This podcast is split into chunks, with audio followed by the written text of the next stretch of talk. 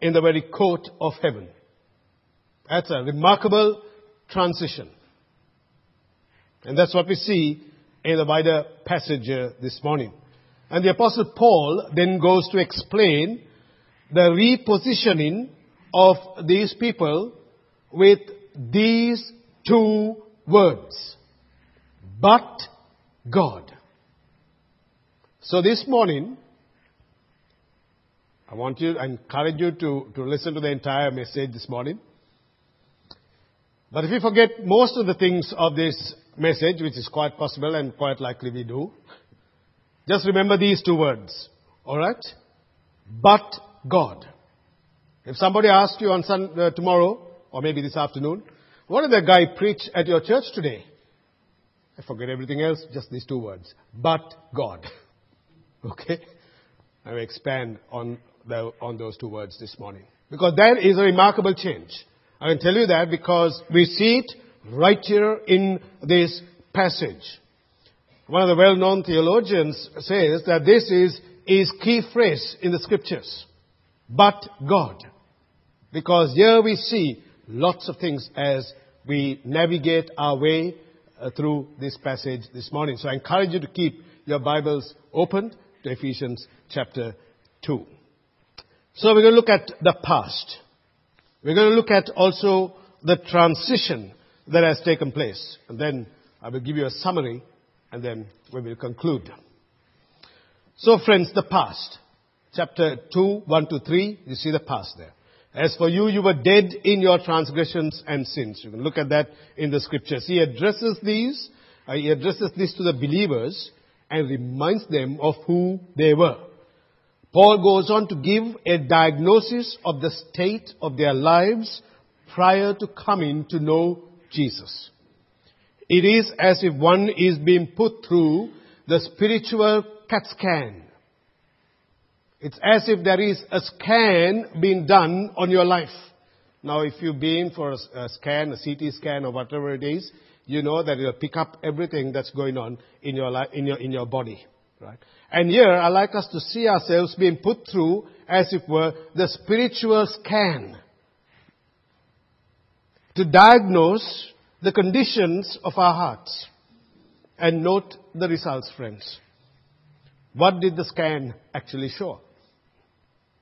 Was it frightful? Well, the report of this spiritual scan, if I may use that phrase, is very telling. It's very telling. One, it tells us that we were dead in our transgressions and in our sins.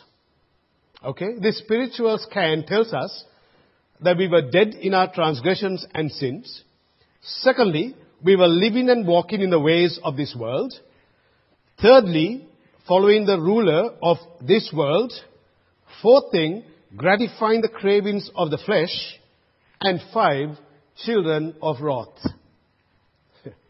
Not the ideal scan, isn't it? Not the ideal report that you want to see. It's not the best report. But really, that's actually the condition. And this scan is picking up these things that go, that has been in the lives of these people. So let's unpack these aspects this morning. Dead in our transgressions and sins. As for you, you were dead in your transgressions and sins. Obviously, friends, when we come into this world, we are alive, aren't we? Living and breathing human beings with hearts that are pumping. When a child is born, uh, the first thing is that the doctor would see, well, is everything okay with this child? He's breathing, it's, it's, it's all good. I'll share a personal story here, because I did not have the opportunity of being, uh, when the girls, being with Rose, when the girls were born in Sri Lanka, it was not the right thing, it was not the done thing to be there. I mean, I, I missed out, really missed out in that sense. But anyway, when our son was born in Terang, I was there. And was a very, it was a very uh, special moment as well, of course, with all our kids. But when he was born, he's, uh, well, he's got brown skin, and the, the, doctor there said, "Oh, I wonder whether we need to give him any oxygen or anything like that." And I was beginning to worry. And then the, the midwife said, "Have you seen the father? Have you seen his color?" Oh, yes. in the country, I was the only brown guy there. Seriously. In fact, when I went, uh, when Rose was teaching uh, CRE in the local primary school, or she was in fact teaching music, and I had to go and see her, and I stood at the front of the door of the class, and some kid cries out and says, Oh, Mrs. Silvia, there's a brown guy at the door. That was me. Anyway, that's alright. That's okay.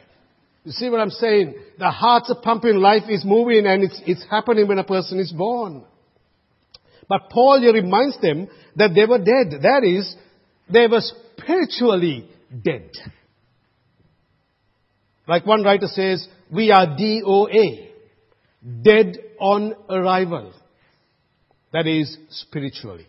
And Paul reminds them of their pre-Christian state. Transgressions and sins. The word transgression is the word to trespass.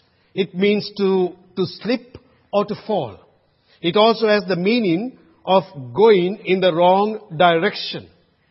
And, and it is true of man, of mankind. Going in the wrong direction. Going in a direction that is not God's way. The word sins mean, or the word sin means to miss the target. It is to miss the mark. It is like a hunter who shoots his arrow and misses his target. And so it is also with us. We have missed the target. A failure to hit God's target. And what is God's target? What is, oh, let me get to the previous one. Not this one. It's, uh, it's Romans chapter 3 verse 23. For all have sinned and fall short of God's, of the glory of God. You see, sin, Romans 3.23, is the falling short of the glory of God. We have missed the mark. Ever since Adam and Eve disobeyed God, the entire human race has fallen short.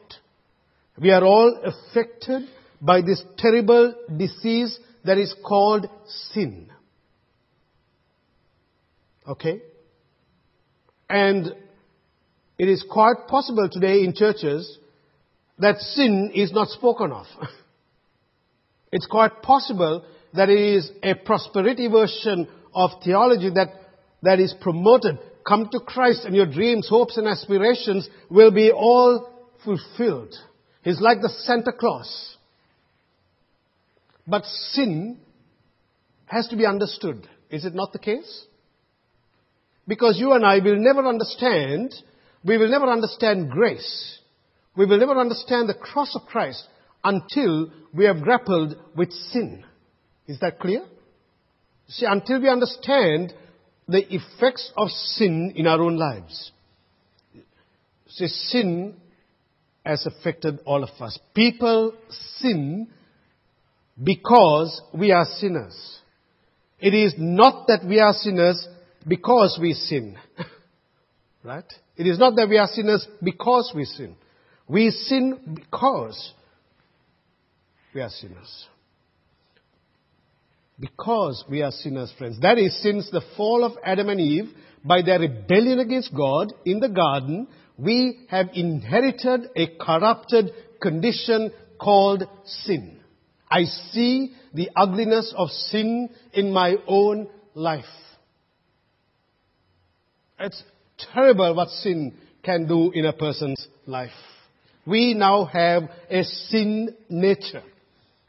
And the New Testament says that we are under sin. We have a disposition toward wickedness. So that all we do, in fact, commit sins because it is our nature to commit sins. But that's not the nature that was originally given to us by God. We were originally innocent, but now the race has been plummeted into the state of corruption. And so these two words, transgressions and sins, combined together give us the picture of being separated from God and falling short of God's glory and standard. That's what it is. And so we see the effects of sin in our own lives and in the world around us, don't we? We see it. And we don't call it for what it is. We try to psychoanalyze the world. We come with a different approach to humanity. And we come and we say, oh, so and so's made a mistake, or this, or that, and we make all kinds of excuses and not calling it what it really is. Sin. So these two words, this, it falls short of God's standards. And because of this, the way we live is affected. And Paul continues in verse 2, right? Living and walking in the ways of this world, and of the ruler of the kingdom of the air, the spirit who is now at work in those who are disobedient. So in this state of deadness, friends, Paul is saying you used to walk in the ways of this world. That is, your conduct was according to this world. The word world is not a reference to the world as in creation, but to a social value system that is hostile to God. It is at opposition with God. Right? So the Christian worldview and the world's worldview is clashing. Right? All the time because the world is in opposition. You as a Christian, as a young person or an older person or wherever, whatever age group you may be, you're trying to live a Christian life in the workplace. Okay? And you're trying to live a Christian life in uni and at school. And what happens? Is it easy? Is it tough to be a Christian in the workplace? I suspect it is. Why? Because you have these conflicting and opposite things taking place. Your worldview is shaped by Christ. Our worldview is shaped by the gospel. So we think that way, and the world's view is the other way. So we are clashing and a collision of ideas and ideologies that's always interfacing, but at times a massive conflict. That's what's going on. So the world, and Paul is saying, that our transgressions, our sins, we all followed the ways of the world and we were enslaved by Satan. Look at the, at the verse that is there. Of the ruler of the kingdom of the air, the spirit who is now at work in those who are disobedient. So we see the second aspect here, don't we? The follower of the ruler of this world. And the ruler of this world is a reference to whom? Who is it? To Satan. It's a reference to Satan. You see, following the ruler of the kingdom of the air, the word, uh, the word air that is translated is a foggy atmosphere, suggesting some kind of un, uh, a hazy place, but a force is at work. It is a reference to Satan and his command of the principalities and the powers in the unseen world. You see, friends, the Bible describes Satan in the following. One, John chapter 12, that he is the ruler of this world. Two, Matthew chapter 9, he is the prince of demons. Second Corinthians chapter 4 is the God of this world. In fact, 2 Corinthians 4, if you look at that passage, and I looked at it in preparation here for this message, in, in 2 Corinthians 4 and verse 4, it's very telling. Paul says this, in their case, the God of this world has blinded the minds of the unbelievers to keep them from seeing the light of the gospel of the glory of Christ who is the image of God. So you have this. The satanic forces at work. Do you see that? And, and, Paul will speak about that in Ephesians chapter 4. Satan is at work blinding the minds of the people. So we are at spiritual war in, in, in some sense. Very telling. He's at work. Bringing evil and destroying minds. A spiritual warfare which we will see later on in Ephesians chapter 6, in fact, not chapter 4, but chapter 6. Satan is at work in the children of disobedience. He dominates and he energizes the spiritually dead. And therefore this leads to the next thing in this verse. And that is verse 3. All of us also lived among them at one time doing what? gratifying the cravings of our flesh and following the desires and desires following its desires and thoughts.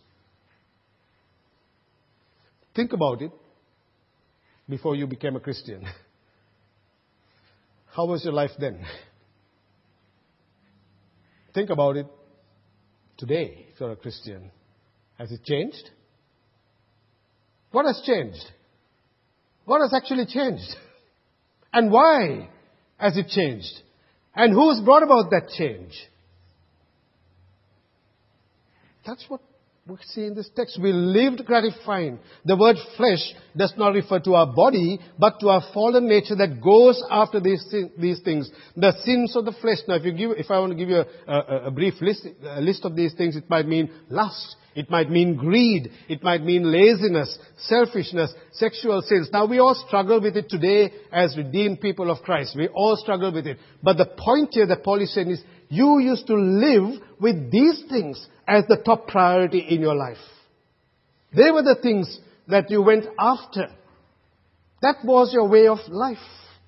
You lived gratifying these things. You lived for greed. You lived for selfishness. You lived for all of these things, wanting only your, your, your, your, the, the issues in your life to be filled with these things.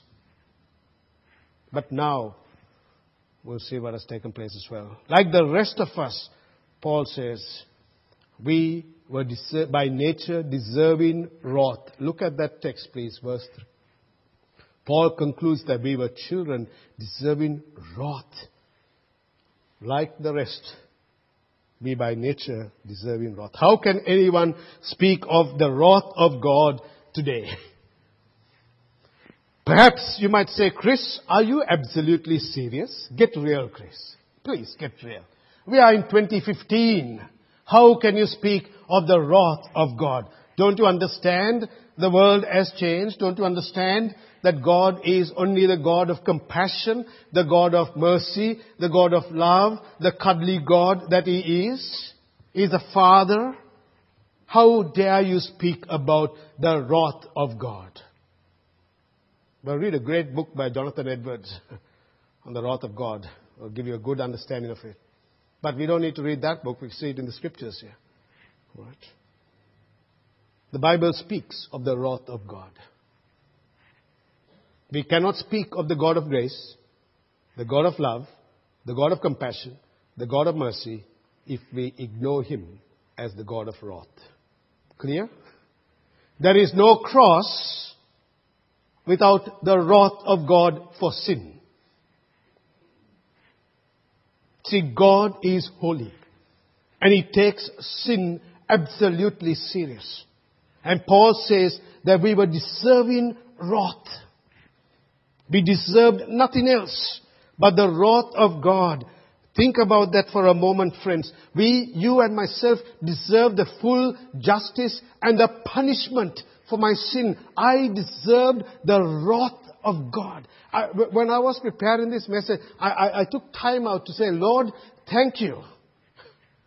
That I deserve this wrath. I deserve your full justice. I deserve your full punishment.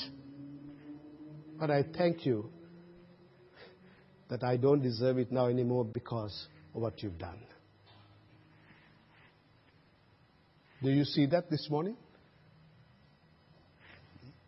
His full justice and punishment. John Stott, uh, the great theologian, says, says this Paul first plumbs the depths of pessimism about man. However, after he has done this, he also rises to the heights of optimism about God and how His grace saves sinners. And so now, friends, if we leave the message there at chapter, at verses 1 to 3, we'll be very depressed, right? You'll go out of this place feeling absolutely depressed spiritually shattered. Now, look with me, please, in verse 4. Remember, I said two words. What were the words? but God. Oh, oh, oh, oh. This is, this is the key here, friends. Notice, but God. Being rich in mercy and so forth to verse 5. Notice these two words, but God. As terrible as the picture is of our fallen human nature is, this word, but God, tells of the transition. Here is the magnificent, here is the most amazing, the most fantastic transformation and transition that has taken place in the life of a believer. You remember this, friends. This was my life in the past. This is how I lived under the prince of the power of this world and gratifying the sinful natures, uh, sinful cravings of the flesh. Lost, waiting for the wrath of God. But God has done something. How wonderful is that? God took the initiative then, and He takes the initiative now. God is the initiator. He has not left us in our state of fallenness, has He? No, no. He acted. And why? Uh, look at verse 4. But God, being rich in mercy, because of the great love with which He loved us. God is rich in mercy. In the Old Testament, God is frequently characterized as the one who abounds in mercy. And Paul says, God is rich. Absolutely rich in mercy. And His mercy is for the sinner. And He does not give us what we deserve because He loves us and He shows us mercy because He cares. The second thing Paul says is because of his great love. This is love that God has expressed to those who rebel against him. This love is not towards the innocent. No. It is towards those who have rebelled against him. And maybe think, and we may think, friends, that God should never love me because of what I have done or who I am. I, I met, I met, met some people who have said that to me. I don't think God can love me. I am such a bad person. My life, I've done things that I should never have done. And I don't think God should love me. Have you ever thought about that? You see, the text is saying, and Paul is saying, He loves you. He's shown mercy. But because of His great love, He acted. And how did He do this, friends?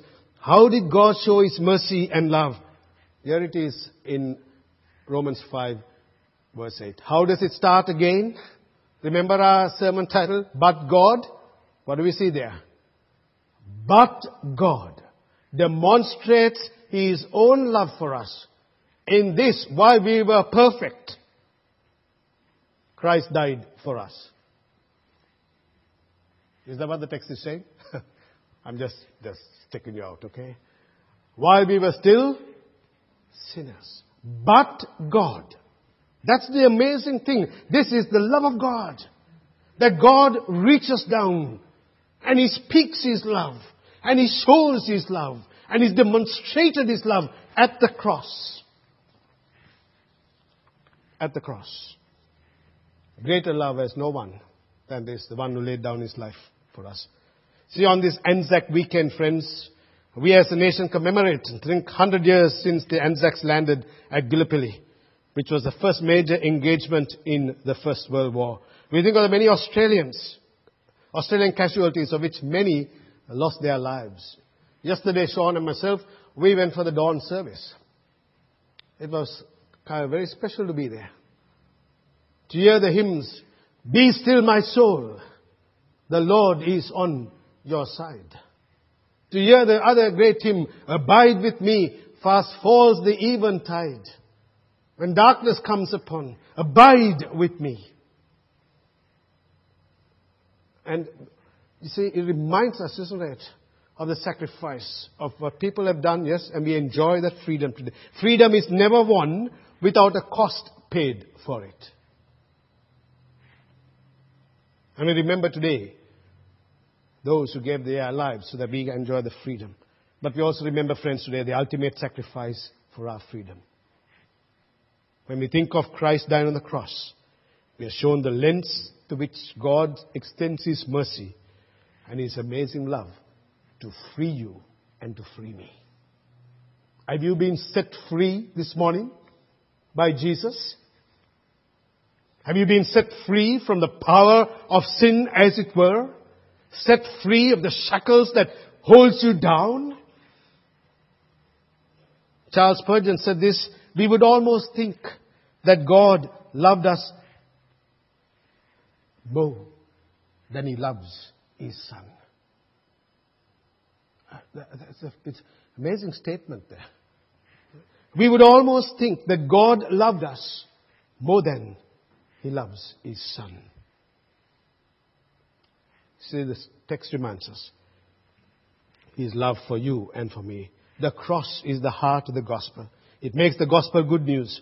Christ died for us. Jesus has stood in our place before God's judgment seat. He has borne our sins and God has done something on the cross that we could never do ourselves. And through the cross, He persuades us that He loves us. Here's the depth of His love. And Paul doesn't stop there, friends. That He made us alive together with Christ. He's made us alive. Remember the story of Lazarus? Remember that? Lazarus was absolutely dead for how many days? He was in the tomb. Three days there, Lazarus. And what did Jesus go and do to Lazarus? He went to the tomb and said, Lazarus, come out. Lazarus couldn't come out himself. It was the supernatural power that raised Lazarus from the grave. Is the same omnipotent power that raises us from our spiritual deadness. This is what it means to be made alive in Christ. It is an amazing work of God. One writer puts it this way, man is radically dead and he can be saved only by the radicalness of resurrection. He's made alive. The first reading, John chapter 3, Nicodemus. To be born again by the Spirit. That's what Christ does. He makes us alive. He changes our hearts. He will raise us from our deadness. And no work can accomplish this inner change. A dead person cannot will himself or herself to life from death. Cannot do that. I remember uh, doing a funeral one day. I had to officiate at a, at a funeral parlor. And I said to uh, the undertaker, Uh, is there a room that I could go and have a glass of water and adjust everything and be ready for the service? So I went into the back room. And there was a mirror and there was water. And I turned around, and behind me was a coffin. The lid was open. And there's a dead lady there in that room. And so I am there in this room, coffin's open, the body there. That person couldn't bring herself back to life. No matter, she can't. When you're dead, you're dead. And so also we are spiritually dead. We can't do nothing to cause us to be raised to life again. Jesus does it. And He raises us through the Spirit of God. He brings regeneration, brings the new life in you and me, and brings us a life, alive. This is what Paul says later on, isn't it? But is the immeasurable greatness of His power toward us who believe according to the working of His great might. We'll be made alive, friends.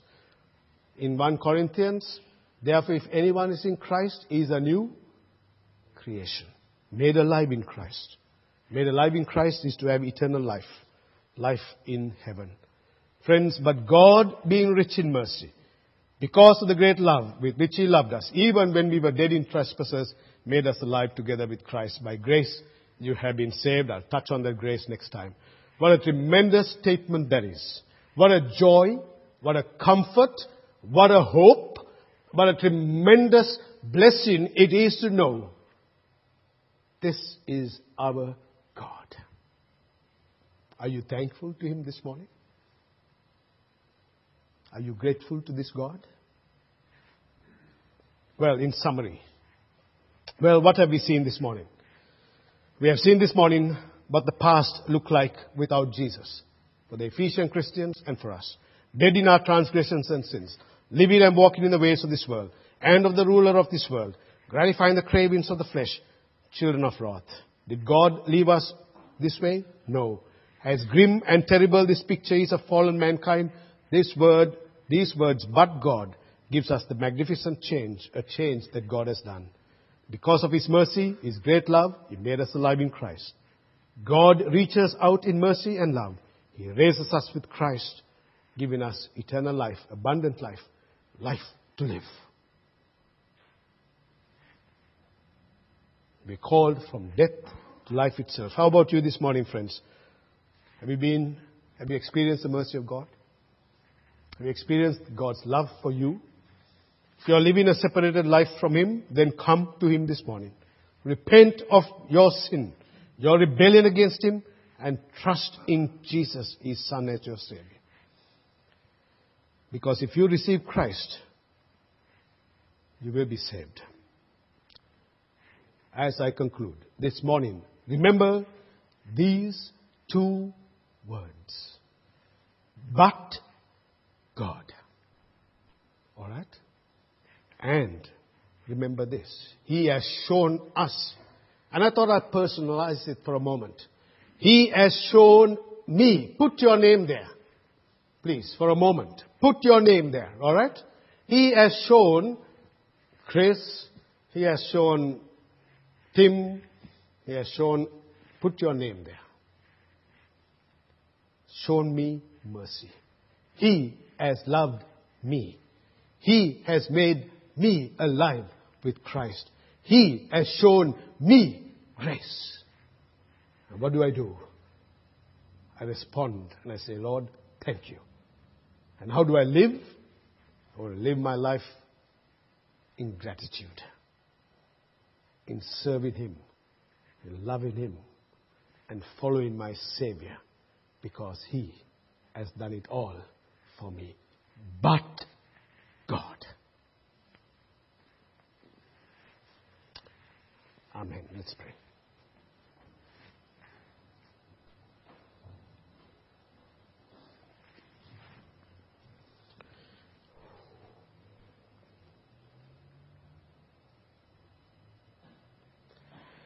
Heavenly Father, thank you. Thank you that you have made us alive in Christ. We deserved your wrath. We were dead in our sins. But God has done it all. May we just reflect upon that this morning in the quietness of our hearts, Lord.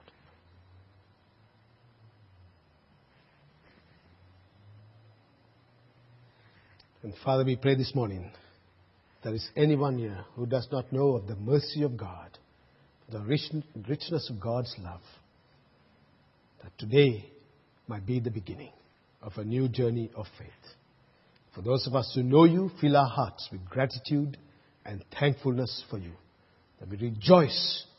We rejoice in the gospel that we are redeemed by, the, by Jesus Christ Himself has shown us mercy and love and justice, everything. In Jesus' name, Amen.